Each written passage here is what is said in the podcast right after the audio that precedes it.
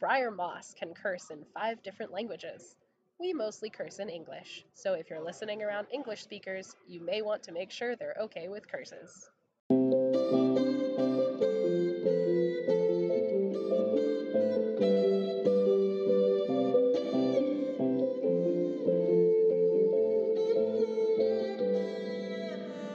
Hello, welcome to the Reading Circle Temple. I'm Molly.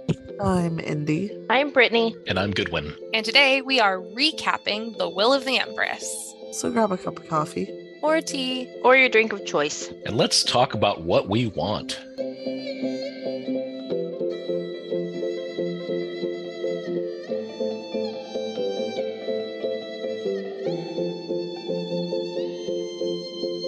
Since this is a recap episode, we're running things a little bit differently. We don't have a summary. If you want the summary, go back and listen to season nine.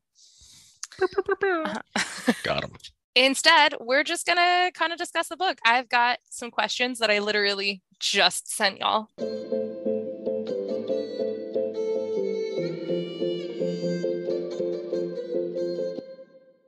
So, my first question for you is What is your biggest takeaway?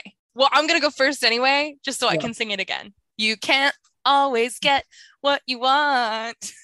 So true. Berenene tries so hard to like force these kids to stay, and it's really in trying to force them that she loses them. Similar, Sandry has all of this where she's trying to hang on to these lands desperately and then has to figure out, you know what? You should just give them up. It would be better off. You you would be better off, the people would be better off. It's going to be better for everyone. I don't know. I feel like the Empress kind of, in a way, gets what she wants because she wanted the money to stay in Namorn. And with Sandry giving up her lands, the money is going to stay in Namorn. She kind of got what she wanted. She didn't get it through Sandry, but she does get it through Ambros. So she does get that, but she also loses because she also wants the four of them to stay there because they're powerful mages, and she loses that opportunity. You can't win them all. Right. I'll talk more about this later, but the book is very much about compromise. Yeah. Uh, my big takeaway is that sometimes you judge yourself harsh more harshly than your friends do. You might think, "Oh, I did a thing or I did a little faux pas and like, oh, I'm so embarrassed. What are my friends thinking? Are they going to be mad at me? I'm embarrassed. Oh god. Oh god. Oh fuck." And talk talk to them. If they do judge you harshly, maybe they're not really your friends but uh, if they care about you and know who you are, it's like talk to them and be they'll, they'll be like, oh, oh, that time you you fucking vomited all over me. Oh yeah, whatever, it was fine. It wasn't a big deal. Not that I would know from experience or anything, but um, yeah, it, don't judge yourself so harshly. Most other people won't. Mine was support each other, talk to each other, whether that's like your friends, your spouse, your family, whatever talk to them about stuff that's going on in your life. And if someone talks to you, support them. That could be anywhere from just listening to them, maybe helping them come up with solutions to the problem, or I mean, it sometimes is just enough to be there. You don't even have to talk, you just have to be there. Also, listen to people. Sometimes they know a little bit more than uh, you think they do. Even when you're a noble and they're not. Yeah. Especially when it's a scarecrow. Especially when it's a scarecrow. yes. Mine is don't underestimate people. Um, throughout this whole book, so many different characters were underestimating other characters. For the most part, it did not go well for anybody whenever uh, they underestimated anybody.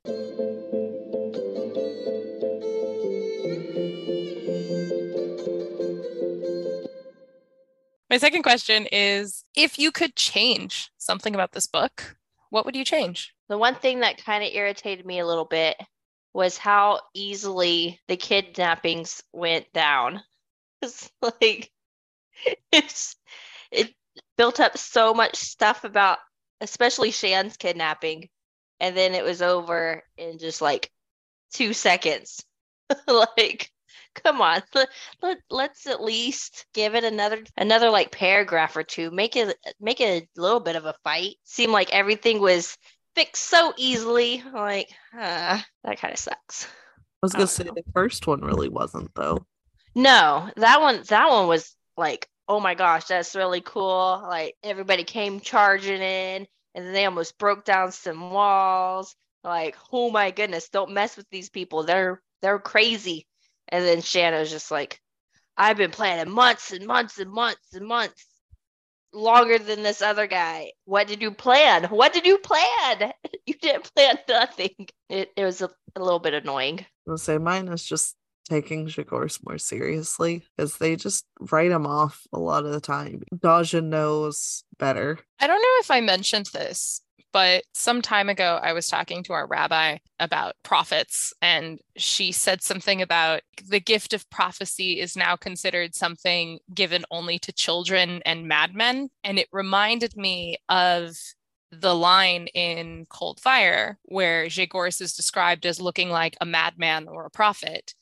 And I don't know if we ever talked about it in this book, but he really is both. Like we don't know it then, but once we get to the will of the Empress, we learn he is both a madman and a prophet. There is one other thing that I feel like it's not necessarily something I would change but something that I feel got wrapped up a little too quickly is Zhegorz' recovery. There's a lot that can be compared to like mental illness when it refers to Zhegorz. Um, and the fact that he gets these two things and suddenly he's so much better. It feels so conveniently wrapped up. And I mean, it might come back later. We don't know. It, even if it doesn't, we don't know how the struggles have continued. But it's like here you have earbuds and you have glasses and suddenly you're all fixed. Uh, as as someone who suffers from a handful of mental illnesses, it just a pill doesn't make it better. It makes it manageable some days. Therapy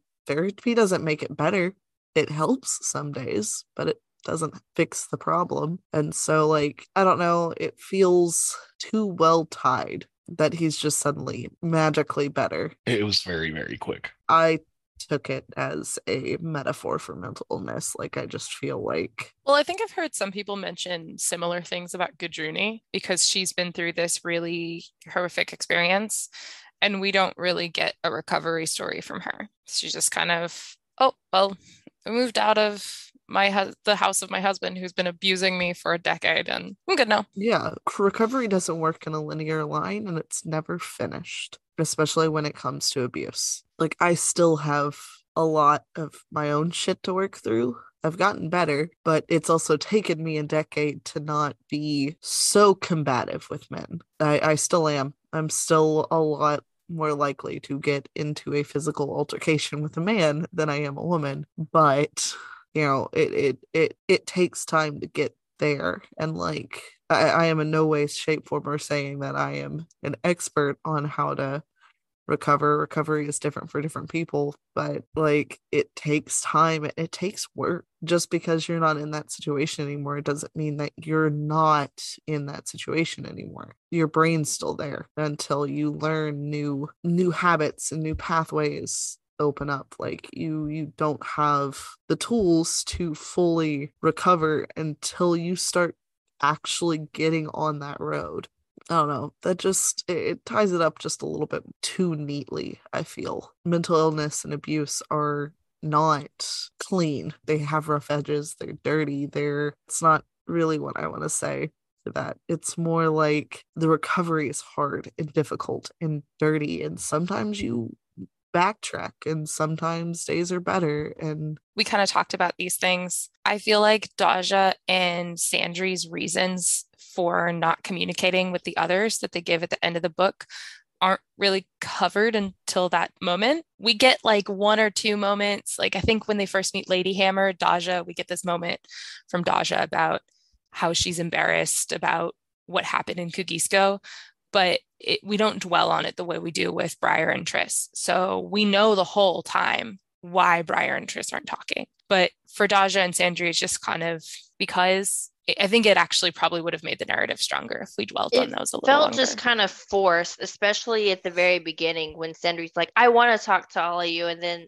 out of nowhere at the end, it's like, Sandry's like, I did, I wanted to shut you out because of this. Like, No, you didn't want to shut us out. you, you wanted to talk to us this whole time. You were mad that we wouldn't talk to you. So there, there is a point in which like speaking from someone who does push because i'm very good at pushing people away it's one of those things of I want to talk to you. I want to communicate. I want to learn all this stuff. You've been gone for so long. I want to know everything. But when you get pushed and pushed and pushed, eventually you're going to start pushing back. And so, like, Sandry's makes sense to me. Like, I don't know why we didn't explore more for Daja because Daja is just as traumatized. She might not have gone into war, but PTSD isn't strictly for soldier strictly for soldiers. And that's something I feel like I, I do agree, like that should have kind of been it should have at least been mentioned a little bit more.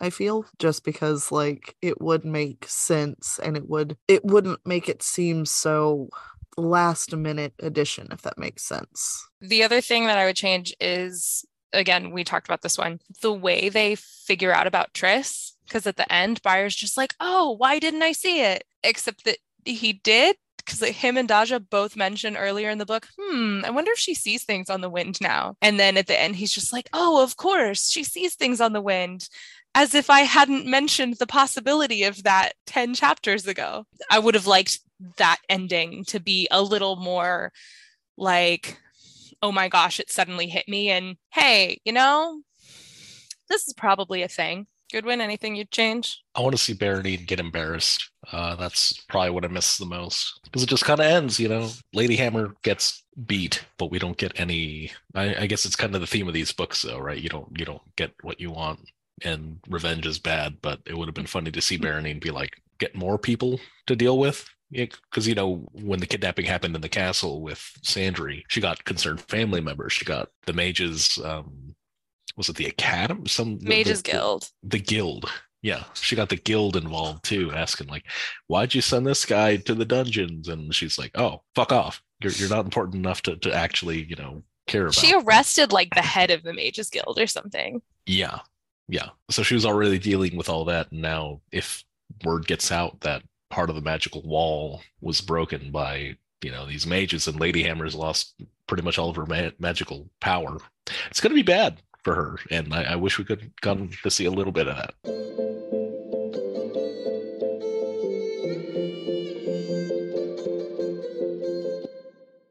who was your favorite character not of the circle kids i would say like who's your favorite new character but we all know that Indy loves Zhegorz, yep. and so do I. and this is the reason. Like you all asked me in Cold Fire, this is my reason. We know Indy just loves Zhegorz because they love Zhegorz, but I love Zhegorz in this book. Yeah, my only comment on that one for favorite is Zhegorz, obviously. My favorite is Ambros. He's yeah. just so awesome. When we first see him, we think he's so dry and boring, and then he just grows on you. I love he, him. He was a very close second. I really like Ambros. Like if I picked a new new character who we hadn't seen at all, then that would be my favorite. He's just he a really good is. guy. He really is. He's remarkably chill, which is a good thing because you need to be chill to deal with these four. Yeah. I, I want to be Ambros when I grow up. Yeah. I don't know. I was just That's really like the comment part. that Molly made uh, in one episode talking about Ambros and his wife and about how he's like an accountant. She pictures how they just uh, have accounting books together whenever he's reading numbers. oh, it's so sexy when you read numbers. like, oh my gosh, it's so great. Talk nerdy to me. Talk nerdy to me. Yeah. As usual, it is nice to have a couple that are very much in love. They're so cute. I wish we'd gotten to see more of the kids. Me too. Goodwin. Ambros. Everyone else is kind of dookie by the end. yeah, yeah. I I also like Gudruny a lot. Like I like that she stands up for herself to Sandry. Yeah. And I feel like Sandry learns a lot from interacting with her. I wish we would have been able to see her more. I feel like uh, with her character, once her problem got resolved, she kind of just got pushed to the side. Like, okay, yeah. we resolved your issue. Now you're just kind of there now. She's a little bit less of a character and more of a plot point because mm-hmm. mm-hmm. she's introducing this whole problem with forced marriages. Uh, my favorite line with her though is when she's talking to Zhegorz and said, "If you don't chill, I'm gonna paddle you." And I wish we would have had more of that with her. Just banter between her and Zagor would have been hilarious.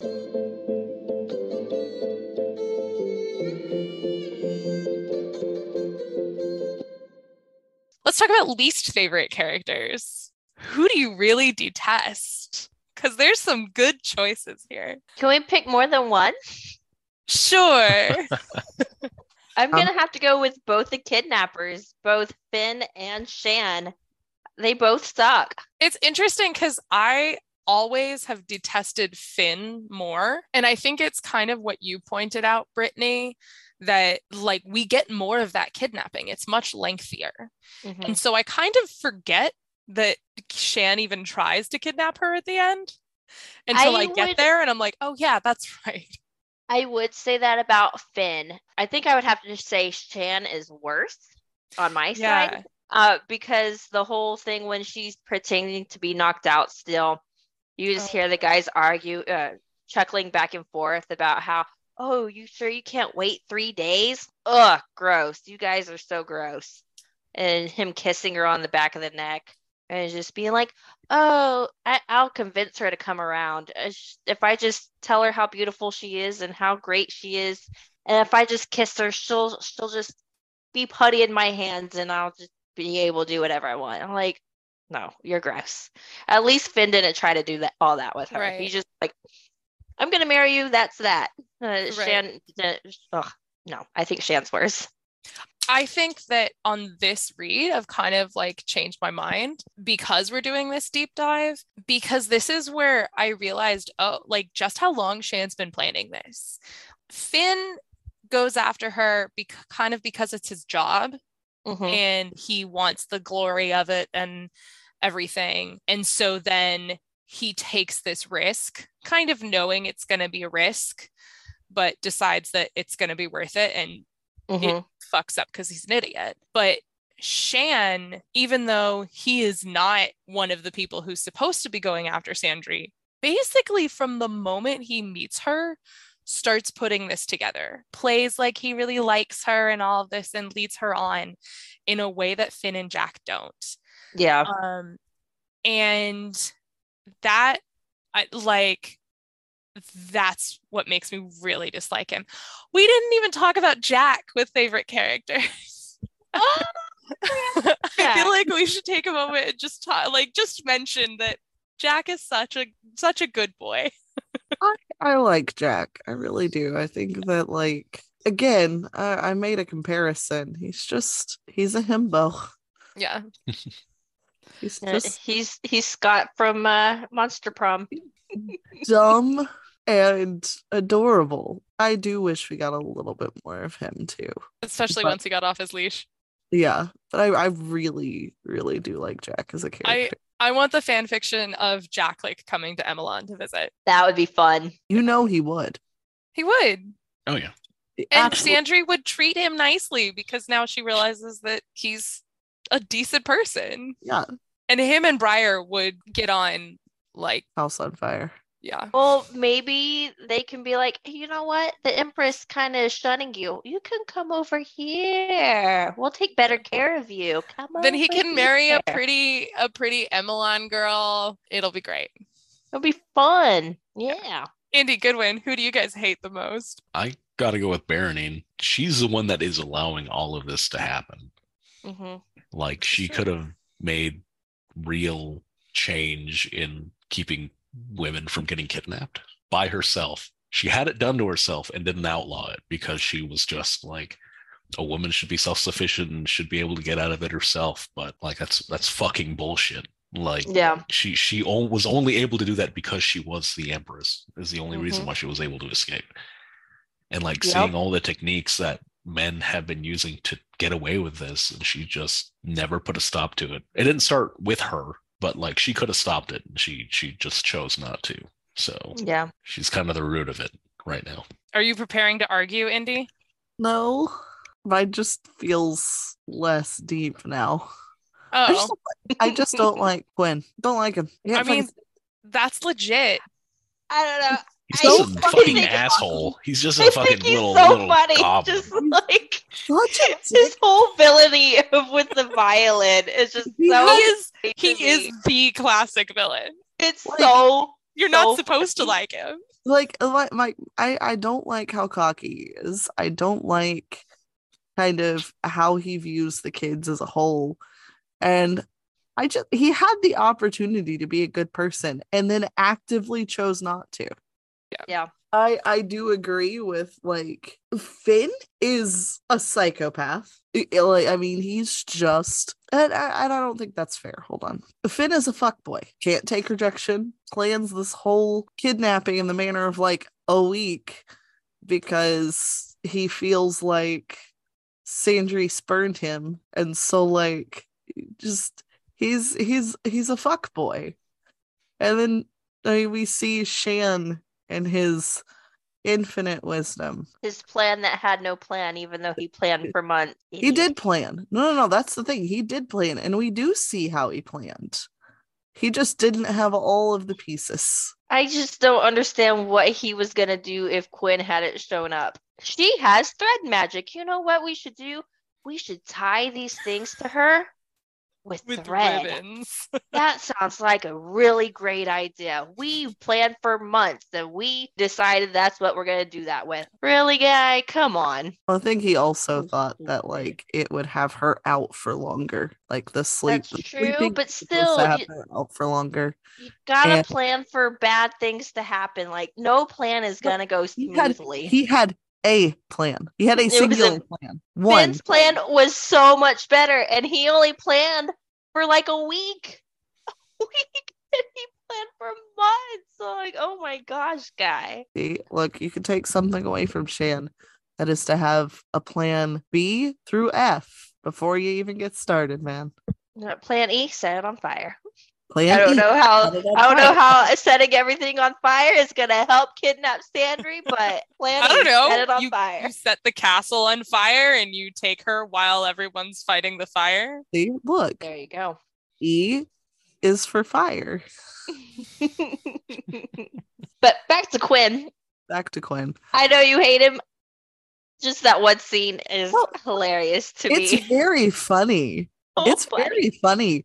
Oh I just funny. don't like him. I feel like he's just like, oh, you're stuck in there. Oh, oh well. Here's the draw. I just love that he goes classic villain. It's such an iconic moment. He's he literally starts monologuing. Monologuing and then picks up a violin and just plays. And a oh I'm like, violin oh, of all ah. Ah. Ah. oh, instruments. oh, it's so, so good. perfect. oh, good. I love it so much. It's so ridiculous. I'm not saying it's not fun. I just don't like him.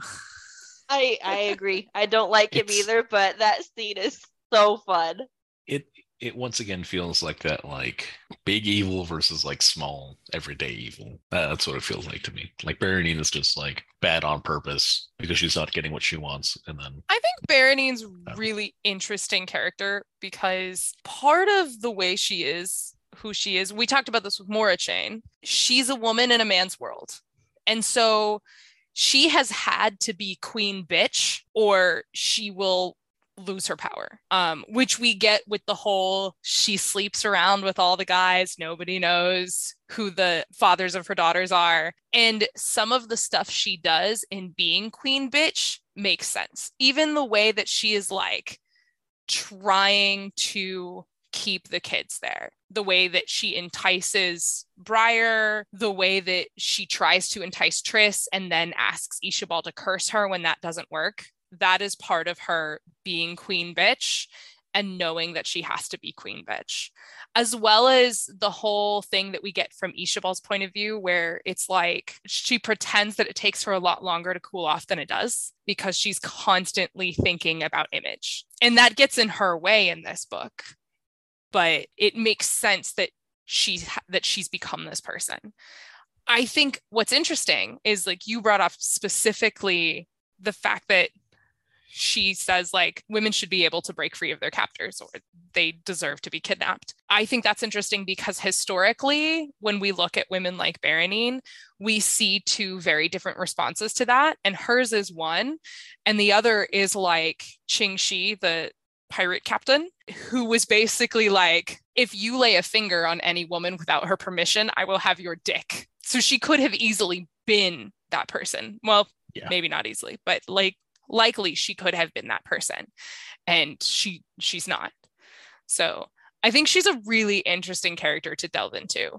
I just I really like her complexity. I think she's also kind of an idiot. Yeah. Spoiled. Yeah, that's that's probably why. So she's I mean, she's a foil for Sandry because Sandry basically has to learn that she could turn into Berenene and like has to actively turn away from that, which until 5 minutes ago is not a way I would have framed this story, but like having this discussion, I was like, "Oh, hey, that's very clearly what's going on."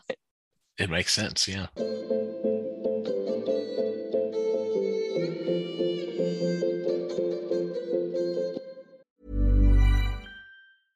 Flexibility is great. That's why there's yoga. Flexibility for your insurance coverage is great too. That's why there's United Healthcare Insurance Plans. Underwritten by Golden Rule Insurance Company, United Healthcare Insurance Plans offer flexible, budget friendly coverage for medical, vision, dental, and more. One of these plans may be right for you if you're, say, between jobs, coming off your parents' plan, turning a side hustle into a full hustle, or even missed open enrollment. Want more flexibility? Find out more about United Healthcare Insurance Plans at uh1.com. Hey, I'm Ryan Reynolds. Recently, I asked Mint Mobile's legal team if big wireless companies are allowed to raise prices due to inflation. They said yes. And then when I asked if raising prices technically violates those onerous two year contracts, they said, What the f are you talking about, you insane Hollywood ass? F- So to recap, we're cutting the price of Mint Unlimited from $30 a month to just $15 a month. Give it a try at mintmobile.com slash switch. $45 upfront for three months plus taxes and fees. Promo for new customers for limited time. Unlimited more than 40 gigabytes per month. Slows. Full terms at mintmobile.com. So I didn't put this question in because I wasn't sure how to phrase it. I was like, what surprised you or what were you excited about or something? Basically, I think I just want to say, like, what were your favorite parts of this book? We already talked about Ken being a villain, but like, I know for Indy, Zhegorz's showing up was a big deal. And then like we haven't touched on like Larkin Rosethorn, Daja and Rizu. I don't know. I, I always enjoy this book because of the Daja and Rizu relationship, even though it it doesn't work out in the end. It's nice to see them together. And then of course we get the official confirmation of Larkin Rosethorn. It, it's got to be for me uh, the Quen versus Daja and Briar. It, it was so funny. It's so funny. It was so funny. Just like Quen, you know, like I trapped him in jelly. You know what? What can they do? They're they're they're they have no idea. These kids, you stupid kids, y'all don't know shit. And then you know just how smug he was, and then getting knocked down a peg. And I feel like we've been missing out on get people getting knocked down a peg. hmm hmm I know we had a little fight. Oh yeah, the fight scene uh between That's- again Briar and Daja. That's literally That's what I was just about to say. Yeah. Yeah. The fight scene with Briar and the noble guy and Dodger taking bets. So good. That is that is probably my favorite scene in this book. yeah so i i, I like those two kind of I, I think briar and dodge were the standouts in this one for sure um They're a lot of fun to watch together. And Mhm. we haven't seen like just the two of them together really much at all until this book. and they're just they're just savvy they just know stuff from like real life stuff and seeing them work together to to, to teach nobles a lesson like chef's kiss so good September 14th, 2022, 11:45 a.m. Okay, I really really like Shan and I feel like I'm going to regret that. Yes. Yes. I think- yes. Yes. Same. I think that was also Same, Brittany's same. reaction. Yeah. Same. I know the context for it, but uh it says my loon how I missed you in all capitals. and then 15 minutes later it says I never put two and two together, but holy shit, it's so obvious now in reference to Zhegorz being able to see and hear shit on the wind. Mhm. hmm Seven minutes later, um, I have question comments or I have comments, questions, and concerns. what the fuck does he mean by the dying Rosethorn? And it's just the friend's gif of I need an answer now. As much uh, as much of a snake as the Empress is, I didn't actually actively dislike her until what Gr- Gundruni said about caged birds. Because like I was like, oh, she's one of those people. Okay, I get it. And then when that scene came up, Gundruni saying that they were pretty much caged birds, I was like, ah, so she's just a bitch. Got it. I really like the theme of caged birds that ran through this whole book. Yes. That's something I didn't notice before. Of course, it's Sandry and Daja who made up first. of Also, Daja, course. Alsha Daja who initiates. She's definitely the most head- level-headed of all of them, even with the insecurities. Underneath that is the SpongeBob gif of the rainbow, and it says "gay." Yet Daja. Yep. Yes. At 5:34, I said, "Fucking snake." I knew it. Shan tr- Yep. shows true colors. Six hours. It took me less than six hours. Wow. Also, I'm fucking cackling over the cocoons. yes. That was pretty nice too. I said Ambros is a good dude, just a solid guy. hmm And then, um, yay, our scarecrow found a home. Yeah. Did I just read that in one sitting without stopping? Yes. Do I regret not sleeping before D and D? Not in the least. That message got sent at 6:43 p.m. Nice. So seven and a half hours from start to finish. Just didn't put it down. I didn't I put it it. down. I didn't have anything else to do. I was fucking sick. I was dying, is what I was doing. Isn't that when you had like strep and flu and And COVID, yeah. COVID? I was just like, I'm dying. So if before I die, I'm going to finish this book. I thought of two more scenes that I really liked in this book. One is when Tris found out that Finn kidnapped Sandry and she's just coming down the halls and the wind. Yeah. It's just the visual of it is just like she's so powerful. She's very scary in this moment. It's like, oh my goodness. And then after everything gets done in there, instead of walking back up to Berenene's waiting room or whatever, Tris is just like, hold on to me. We're gonna Superman our way up there. so it's just the visual of them holding on to her and her doing her Superman. I It I want that as fan art. As Yes, like me too. Superman it was like Tris in the Superman outfit, Mhm. in the Superman pose, and then like Briar and Sandry clinging to her. Yes. And then Daja or Chime is probably just like flying above them, being very excited. yes. Another another one I liked was when Shan called uh, Sandry a bitch. It's like, wow. And then her just like, and if you would have known that, we wouldn't be in this mess. Like, yes, you tell him. It's such a good response. So good.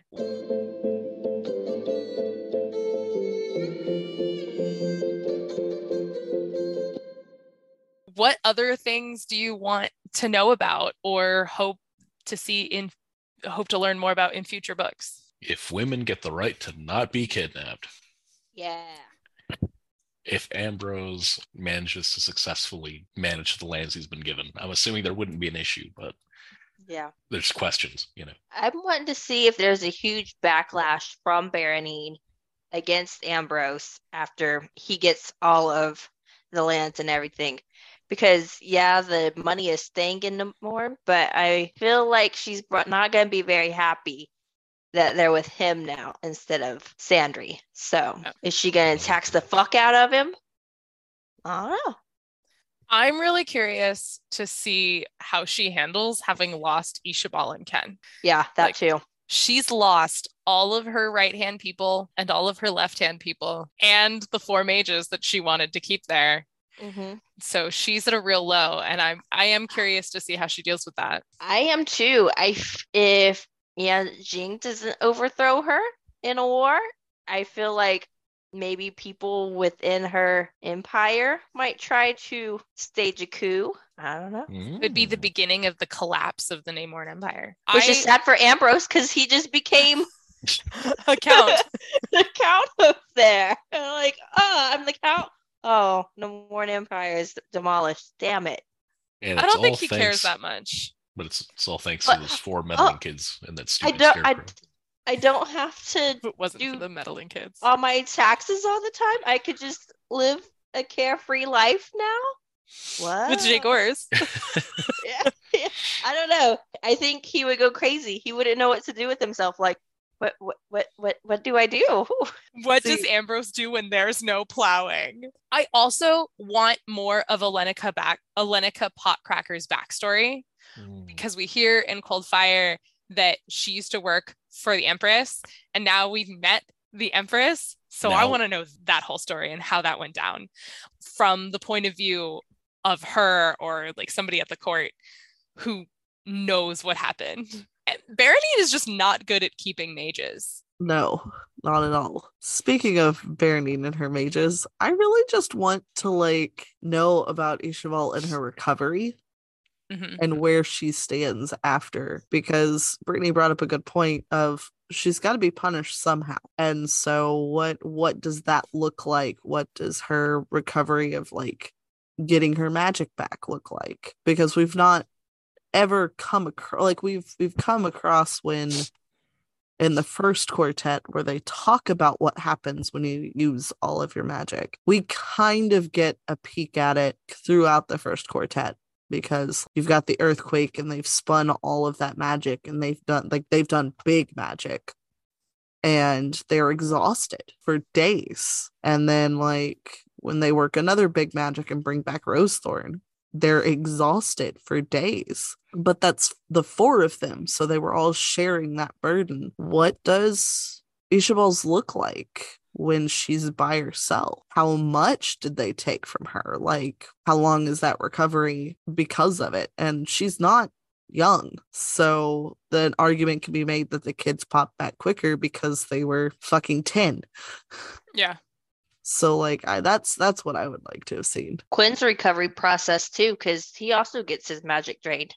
fuck him he doesn't Yeah. it Well, fuck Ishabal too. She made She- Tris tumble downstairs. That's true. Oh, That is wait, true wait. You know what? Ishabal No, is a very Tris interesting character decided to well. do that. Was she decided to tumble down the stairs and break all Yeah. her bones? Yeah, I just like forgot. Sandry decided that instead of going to the party, she wanted to lock herself into a box. Isha losing her power wasn't entirely her fault. Yes, she she deserves some kind of backlash, but like she actively tried to convince Berenene, don't go down this path. Do not do it. It's not going to end well. Isha tried to stop at least this part of it. We we don't know if she had any hesitations about cursing Tris. We like we we don't know any of that information but we do have that scene specifically of Isha being like, You don't need to do this. We can make this work in our favor, but we don't need to do this, which makes, and we see throughout the book that she's very level headed and she's very calculated. She's like five steps ahead of everybody else. She is the Daja to Berenene's Sandry. And so, like, I'm curious also of that scene where Berenene was like, fix the Tris problem and exactly what that conversation entailed. Hmm. Because as level headed as she was through the rest of the book, I don't think she necessarily went, oh, yeah, first thing we're going to do. We're gonna make her fall and break every bone in her body. It's gonna be fine. Like I, I don't think that was her initial reaction to it. So like I'm I'm curious as to that argument as well because I feel like Quinn just does it because hey, I am in a position of power. I can act like a dick all I want. Isha obviously is trying to protect the Empress. So like I feel like her job is out of a a misguided need to well, it's not misguided, it's probably been beaten into her, but of uh just protecting her rather than her pocketbooks. They seem to have a genuine friendship, which Yeah. is very interesting. I'd I'd also be curious to like know that backstory. Goodwin, anything you want to know more about? Probably just how far like Daja's stories have gone. and like the rest of the students too, because we hear Ishabal talk about Daj's stuff in Kugisko. So it makes you wonder, like, have any stories about Briar gotten there or somewhere else? Like, how far have their exploits gone at this point? Well, it does make sense that they'd know about Kugisko since it's the same country. Tris, I mean, all of them at this point, but especially Tris, are like the stuff of legend. In addition to being already like the youngest uh, accredited mages, right, from Winding Circle, I, I wonder if it's, you know, going to be a good thing if it's going to get them in, in trouble in the future.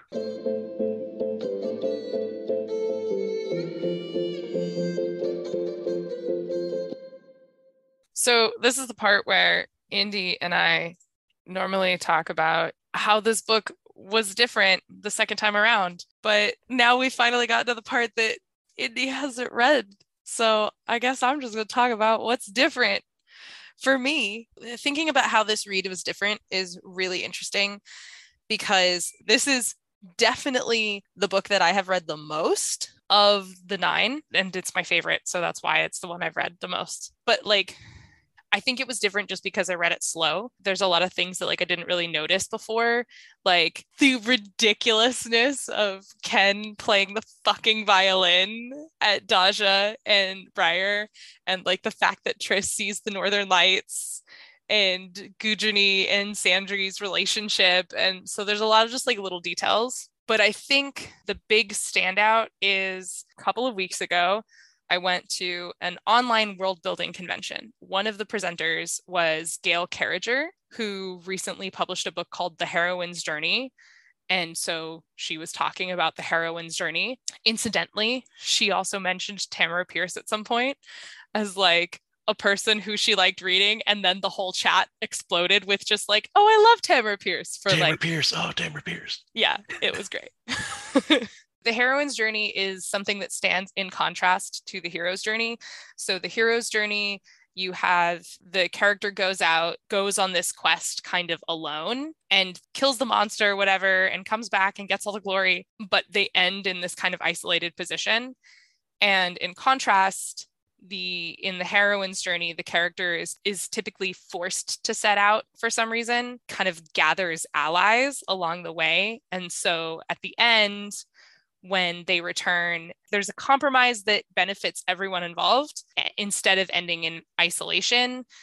The character in the heroine's journey ends with a group of people as part of a larger group. And that's a super super simplified version. If you want to in more detail go get gail carriger's book. I think it's very interesting because hearing about this, I was like, that's the will of the Empress. Like that is that is the book beat by beat by beat. So much of it is about the importance of having that network. And then at the end, there's that compromise where both Berenene and Sandry have to essentially compromise, even though it's not something that like they sit down and work it out face to face. But neither of them gets everything that they've been trying to hang on to. And just talking to you guys about it, I think I think I understand more of why this is my favorite book of the series because like we started out we talked about like what's your big takeaway? And we all had different answers. Mm-hmm. And we talked about like who's your least favorite character? And we all had different answers. To me that just shows that there's like so much to this book. It has a lot of working parts. It's very complex that's what makes it so good to come back to again and again and again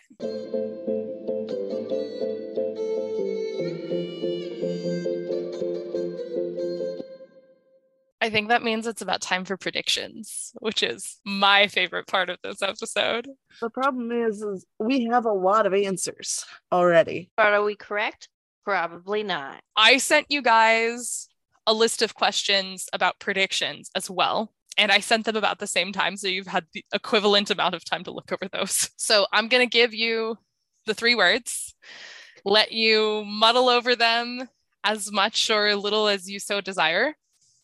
And then I'll ask you about these spe- more specific questions and see if we can flesh out the, the plot of this, this book. Your three words are island destruction investigation. Island destruction investigation. It's giving me CSI vibes. Like instead of CSI, it's IDI, for island destruction investigation. So it's like our our four students have to go discover why an island was destroyed. I don't know. I don't think it has all four of the students in there. I feel like know four of the characters that are in it. Hmm? We know four characters that are in it. we do. Rosethorn, Briar, Evvy, and Luvo. Oh, Are is we sure they're Luvo in this in? one, or are they? Comes in into this Battle one. Magic? I am Are they in this positive. one or Battle Magic? Because I sure feel he like comes- Battle Magic would be when they're in Yanjing. I'm gonna keep with this until I get it right. God damn it. I It's like, feel like, this is is this is Battle Magic. exactly what Indy said last time. Just remember, with the But exception of thing. Luvo, because they had never heard of Luvo. But here's the thing my arguments for this is that because they are misplaced in order, there is a, a reading order and a publication order. Melting Stones usually becomes comes before this book in reading order. What's the reading order? Molly, what's the reading order? Tell me, or I'm just gonna Google it. I don't feel comfortable talking about that because that's I'm- part of one of my questions. Uh, I don't want to Google it. So it's the reading order. You don't have to tell me anything about who they are. No, like literally, one of my questions is where do you guys think this story fits in the timeline? Well, fuck. Yeah. From so it's got to be before this one because Luvo. Wait, I don't think Luvo's in this one. I think Luvo Luvo's with Luvo, Evvy Luvo and is Luvo's with Evvy and Mentioned. Briar. in this book. Luvo is My mentioned. predict- I feel like the other two books are before Will of the Empress because I made a comment that this seems like a really good ending.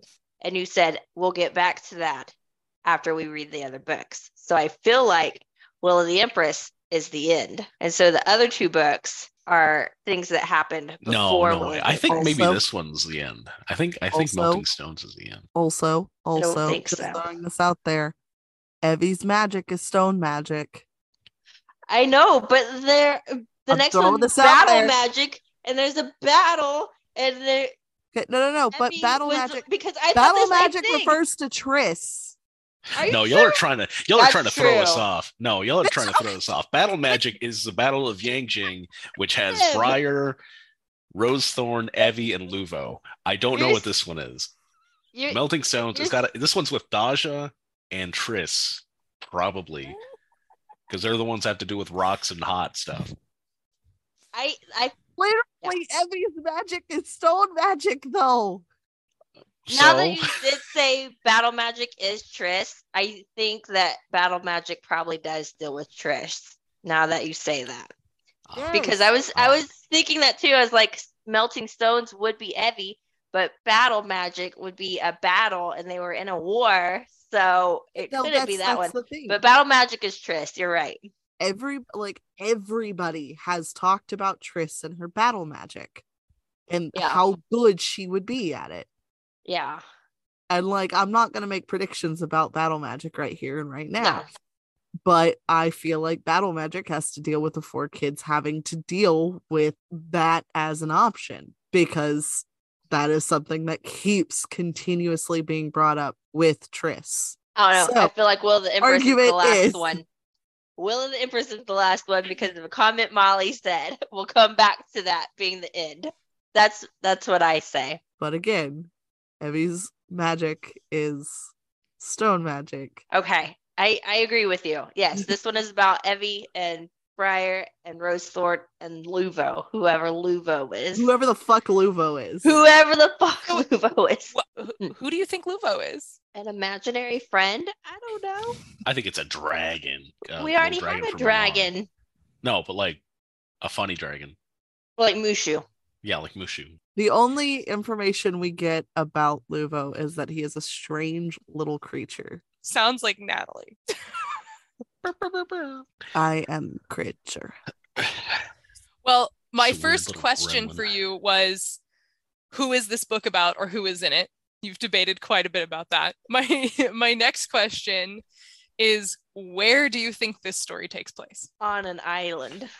Uh, let me see if I can find the Emelan map again. 'Cause there is that isl- island to the south. Mm-hmm. The big one. Yeah. I'm the map. I'm the map. I'm the map. I'm the map. I'm the And map, this- I'm the map. this is the map from the front of Sandry's book. So this is a canon map. Well, I'm only really seeing. A, oh, never mind. I was gonna say I only see one island, but there are so many islands.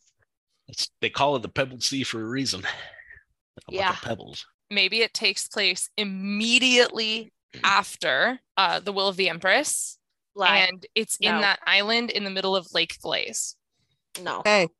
I'm going to sit and I'm going to argue my point some more. They were Are there in volcanoes? They were in Sotat in Street Magic. And all of those islands down there in the Pebbled Sea. The Stepping Stone Islands. Melting stones? So the islands are being melted down. Why? Pirates. Pirates. Pirates keep coming up. Pirates like islands? So they wouldn't want the islands melted. Pirates like islands. They do. That's where they hide their their I their mean, yeah. Their where they- booty. where they hide the booty. That's where They're- they get their food and water. They're melting them because they're trying to get the booty back.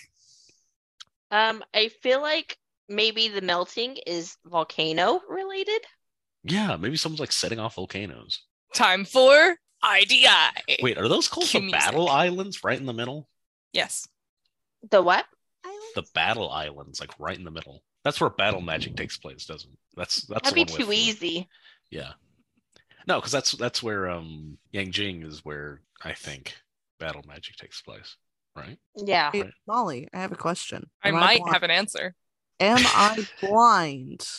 I do not see Yanjing on here. I don't see it It's not either. It's like up and to the right somewhere. Yeah. Sotat is right next to the Stepping Stone Islands. It looks like the Stepping Stone Islands are possibly part of Sotat. On another map, it shows that they are part of Sotat. Yeah. So it, it, it looks like they're off of that. I will concede that it might be take place involving the Stepping Stone Islands. I think it's there. The little islands are blowing up, and we got to find out why. It's and it's it's the Emperor's fault. The mm-hmm. Emperor being Xing's fault somehow.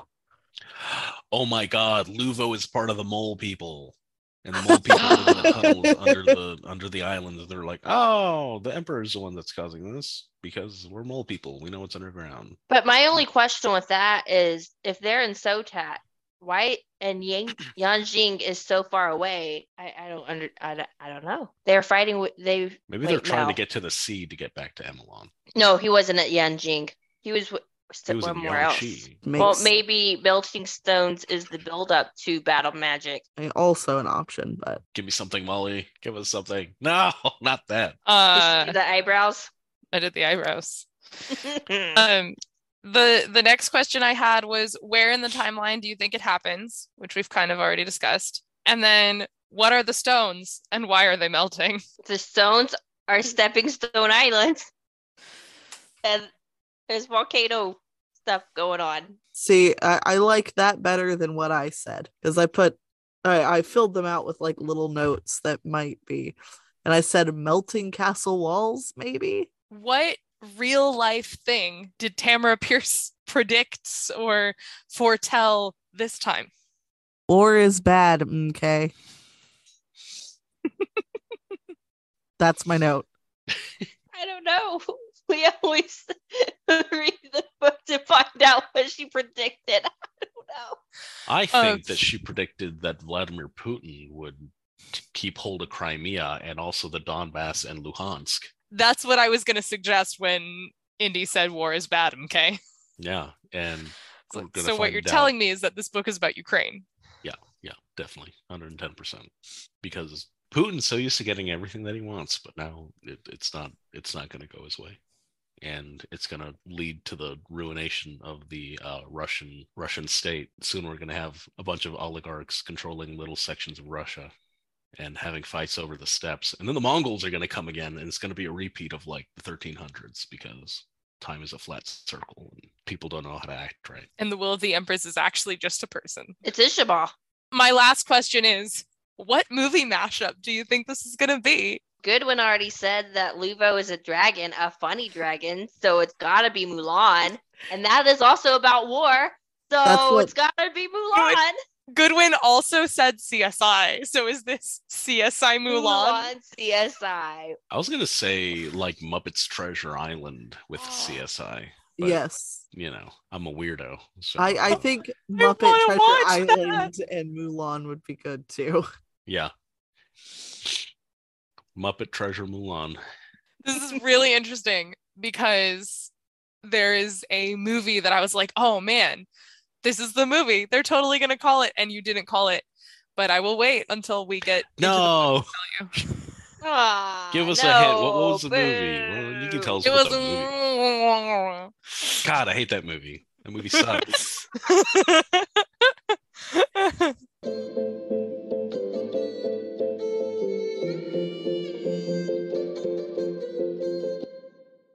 so, in that case, are we ready to hear an excerpt from this book? Yeah. Yes. Also, no one guessed that investigation was going to be the name of the new animal companion. There's No. no, way. No. No. no. Because it's Luvo. Yeah, Luvo's the new animal companion. Which is why I don't think Luvo's in this one. because I didn't put Luvo as the third name, Yeah. third word. Mm. Since this is a recap episode, we are going to end with an excerpt from chapter one of Melting Stones. Chapter one Lost at Sea. Hey, kid, stop hanging off that rail. A sailor, one of the women, was yelling at me. We've only told you a dozen times if you fall overboard, we'll not turn back. Can you swim all the way to the Battle Islands? Another sailor called. If you can't, you'd best keep all of yourself on the ship. If I fall in, will I sink all the way to the bottom? I yelled back. I didn't pull myself up off the rail. If I sank, I would be lying among stones again. I would be among my own kind, with no fathoms of nasty water between me and solid earth. The sailors laughed. The salt water holds you up, wench. You'll float whilst the fishies pick at you. But my bones will sink. That's what matters, I replied. And I muttered so I wouldn't be scolded for rudeness. I can take care of myself. I dropped until I hung from my knees, my back against the ship's hull. Then I stretched out my hands. The choppy water was still dozens of feet beyond my reach.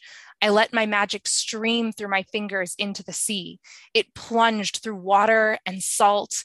I strained and strained, but the sea has its own magic, a power that hates mine. I couldn't feel the earth anywhere below me. I hate traveling by ship. Hate it. As soon as I can't feel the stone of the ocean floor with my power, I'm lost. It's like the day my mother sold me. She left me with no family and no way even to speak to my new foreign owner. Aboard a ship, when I wasn't trying to feel the approach of land, I huddled in a corner. There, I placed my own stones around me and held my friend Luvo in my lap.